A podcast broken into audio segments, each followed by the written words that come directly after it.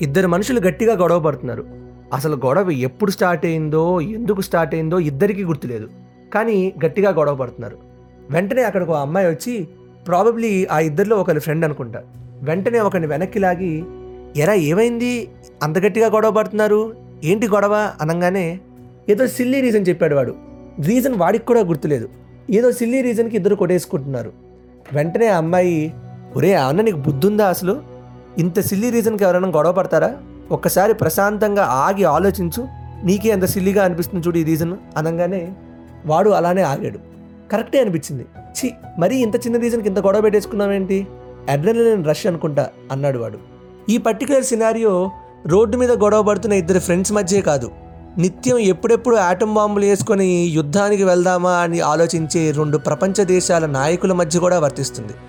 వాళ్ళిద్దరి మధ్య వీళ్ళిద్దరి మధ్య కొంచెం ప్రశాంతతను తీసుకొచ్చి అడ్రనలిన్ రష్ని ఆపేది ఒక అమ్మాయి మాత్రమే. అమ్మాయి ఎవరైనా కావచ్చు మన ఫ్రెండ్ అవ్వచ్చు మన సిస్టర్ అవ్వచ్చు మన బెస్ట్ ఫ్రెండ్ అవ్వచ్చు ఎవరైనా కావచ్చు. They provide that empathetic and compassionate angle to our life ఏది కరెక్టో ఏది తప్పో ఒక క్షణం మనల్ని ఆపి ఆలోచింపేలా చేస్తుంది ఆ అమ్మాయి. ఈ కథని ఇక్కడ గుర్తుపెట్టుకోండి. లాస్ట్లో మళ్ళీ వద్దాం. రేపు దసరా నవరాత్రుల్లో మూడో రోజు. అమ్మవారికి గాయత్రీదేవి అలంకారాన్ని చేస్తారు. గాయతాం త్రాయతే ఇతి గాయత్రి. ఎలుగెత్తి గాయత్రి మంత్రాన్ని చెప్తే చాలు అమ్మవారు మన పాపాలన్నింటినీ కూడా తొలగిస్తుందట. అసలు ఎవరి గాయత్రీదేవి? ఓం భూర్భువస్సువ. ఓం తత్సవితుర్వరేణ్యం భర్గో దేవస్య ధీమహి. ధియో యో న ప్రచోదయాత్. ఈ ఇరవై నాలుగు అక్షరాల గాయత్రి మంత్రాన్ని పలకని వారున్నా అట్లీస్ట్ ఒక్కసారైనా వినని వారు ఉండరని నా ఉద్దేశం. ఇరవై నాలుగు వేల రామాయణ కథని చదవలేకపోతే ఈ ఇరవై నాలుగు అక్షరాల గాయత్రి మంత్రాన్ని ఉచ్చరిస్తే చాలట. అంతటి పుణ్యం వస్తుందని అంటారు. అసలు పుణ్యాలు పాపాలు పక్కన పెడితే అసలు ఏంటి గాయత్రి మంత్రం అర్థం?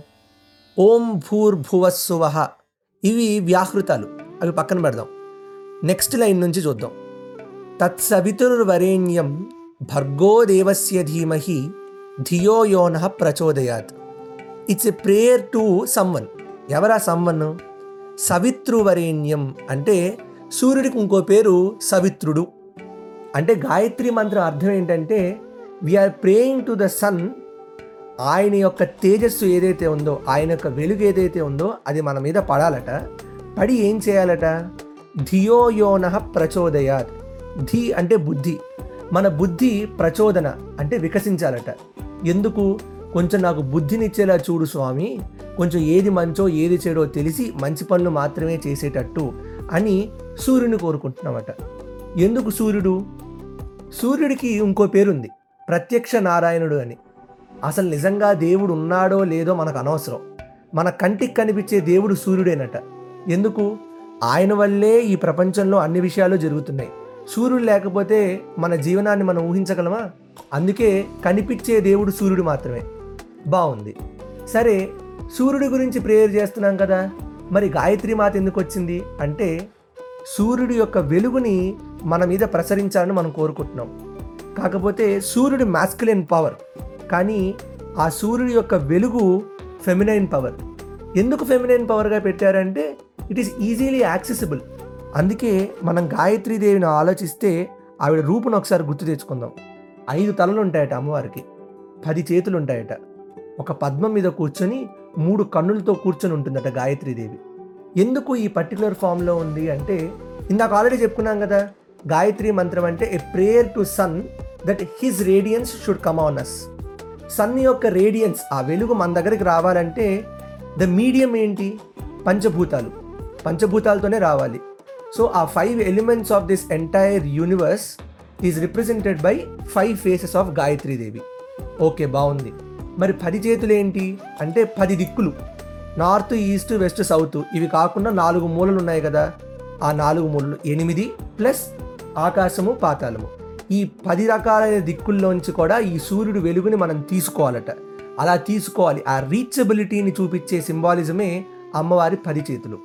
మరి అమ్మవారికి మూడు కన్నులు ఉన్నాయి కదా? ఏంటి ఆ మూడు కన్నులు అంటే రోజును మొత్తం ఫోర్ పార్ట్స్గా డివైడ్ చేసుకుంటే త్రీ పార్ట్స్ ఆఫ్ ద డేలో సూర్యుడు ఉంటాడు. పొద్దున మధ్యాహ్నం సాయంత్రం. ఆ మూడు పూటలకి సింబాలిజమే అమ్మవారి మూడు కన్నులు అనమాట అందుకే చాలామంది కూడా గాయత్రి మంత్రాన్ని సంధ్యావందనం టైంలో మూడుసార్లు చెప్పుకుంటారు. త్రికాల సంధ్యావందనం అంటారు దాన్ని అనమాట గాయత్రీదేవిని వేదమాత అంటారు. అంటే she is the mother of all Vedas వేదాలు ఏం చెప్తున్నాయి?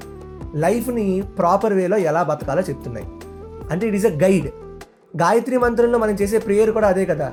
నా బుద్ధి వికసించాలి. So that I can do the right thing అని. అలాగే మన ఇంట్లో మన అమ్మవాళ్ళు చదువుతూ ఉంటారు. లలితా సహస్రనామం ఏదో. అందులో అమ్మవారికి ఒక పేరు ఉంటుంది.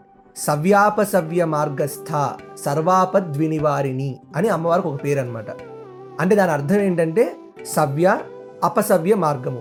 ఏది రైటో ఏది రాంగో నాకు చెప్పి సర్వాపద్వినివారిణి నాకు వచ్చే ఆపదలు కష్టాలు అన్నిటినీ కూడా నా బుద్ధి వెలగడం వల్ల వాటన్నిటినీ తప్పించే వాళ్ళ ఒక అమ్మవారు.